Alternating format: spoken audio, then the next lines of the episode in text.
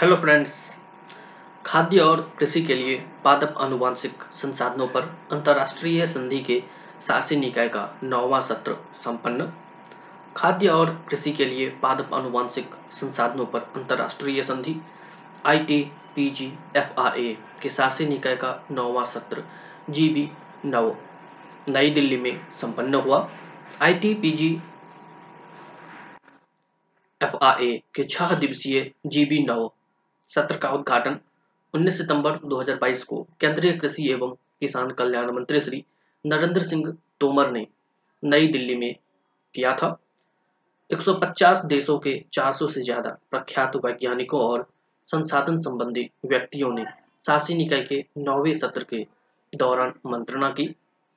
भारत की ओर से संधि के लाभ साझाकरण कोष के लिए पहला योगदान ऐतिहासिक रूप से पहली बार भारतीय बीज उद्योग महासंघ ने जीबी नौ बैठकों के दौरान भारतीय बीज क्षेत्र की ओर से पहले सामुदायिक योगदान के तौर पर लाभ साझाकरण कोष बीएसएफ में 20 लाख रुपये 5000 अमेरिकी डॉलर का योगदान दिया।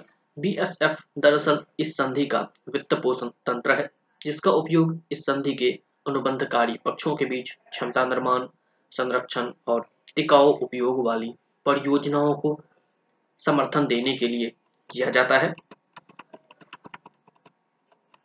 भारत को एमएलएस के संवर्धन पर कार्य समूह का सह अध्यक्ष बनाया गया।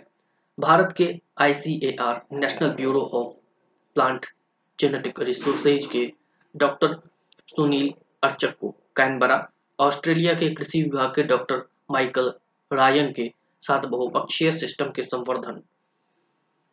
एमएलएस पर कार्य समूह का सह अध्यक्ष नियुक्त किया गया। आईटीपीजी एफआरए की कामयाबी के लिए एक पूरी तरह कार्यशील यूज़र फ्रेंडली और सरल एमएलएस महत्वपूर्ण है। संवर्धन के इन तत्वों में बढ़ा हुआ लाभ साझाकरण तंत्र, फ़सलों का विस्तार और एमएलएस के माध्यम से उपलब्ध पहुँच के उपाय शामिल होंगे।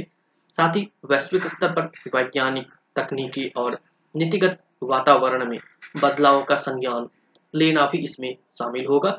जीवी नौ में व्यापक बातचीत के बाद किसान अधिकारों को लागू करने पर सहमति बनी। Doctor R C Agrawal Bharat और सुश्री स्वान हिल्ड इसाबेल बेट्टा टोरहेम नॉर्वे की सह अध्यक्षता में किसानों के अधिकारों एफ़ आर पर तटस्थ तकनीकी विशेषज्ञ समूह ए एच टीईजी के पिछले पाँच वर्ष की बैठकों के आधार पर और जीबी नौ बैठक के दौरान कार्यकारी समूह, पूर्ण विचार विमर्श के बाद अनुच्छेद नौ के तहत किसान अधिकारों के कार्यान्वयन संबंधी एक प्रस्ताव पर अंत सहमति बनी। साम्य और न्याय सुनिश्चित करते हुए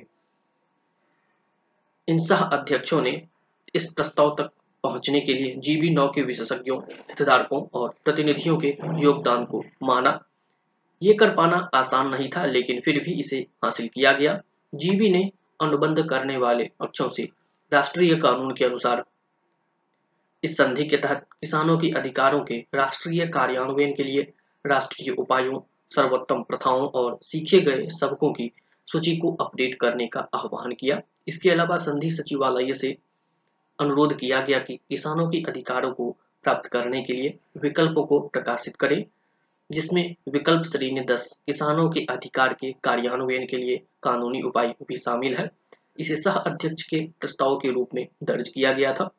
ऐसा पौधा किस्म और कृषक अधिकार संरक्षण, पीपीवी और एफआर अधिनियम 2001 को लेकर भारत के अनुभव के आधार पर किया गया, जहाँ किसानों के अधिकारों को पौधा उगाने वालों के अधिकारों के साथ अच्छी तरह से संतुलित किया गया है। इसे सह अध्यक्ष के रूप में प्रस्ताव में शामिल किया गया। जीबी नौ के किसानों के अधिकारों पर डिजिटल अनुक्रम सूचना, डीएसआई, के संभावित असर के लिए अपने बहुवर्षीय कार्यक्रम में शामिल करने के लिए संधि सचिवालय का भी आह्वान किया। जीवी नौ के किसानों के अधिकारों पर एक वैश्विक संगोष्ठी की मेजबानी करने की भारत सरकार की पेशकश का स्वागत किया, जहाँ अनुभव साझा किए जा सके और किसानों के अधिकारों को लेकर भविष्य के कार्यों पर चर्चा की जा सके, तथा साथ ही विभिन्न देशों में जहाँ अनुबंधकारी पक्ष है, वहाँ संधि के अनुच्छेद नौ के अनुसार किसानों के अधिकारों के कार्यान्वयन के आकलन का भी स्वागत किया। जीन बैंक फंडिंग से जुड़े मसले की ओर भारत ने ध्यान जुटाया। आई पीजीएफआरए के जीबी नौ में एक बड़ी सफलता ये रही कि अनुबंध करने वाले पक्षों ने भारत द्वारा किए गए हस्तक्षेप को स्वीकार किया, जिसे कई अफ्रीकी देशों का समर्थन प्राप्त था। ये हस्तक्षेप वैश्विक स्तर पर जीन बैंकों के वित्त पोषण पर सीजीआईएआर प्रणाली के बेहतर संस्थागत सुधार के कारण हुए, असर के संबंध में और विशेष रूप से C I F O R I C R A F और I C R I S A T के संबंध में था। जीबी ने अनुच्छेद 15 I A R C gene bank की दीर्घकालिक सुरक्षा सुनिश्चित करने और सी जी आई ए आर केंद्रों तथा अन्य अनुच्छेद 15 जीन बैंकों द्वारा भरोसे में रखे जर्म प्लाज के वितरण को लेकर और इस संधि का क्रॉप ट्रस्ट तंत्र को मज़बूत करते हुए दीर्घकालिक समाधान सुनिश्चित करने की ज़रूरत पर बल दिया।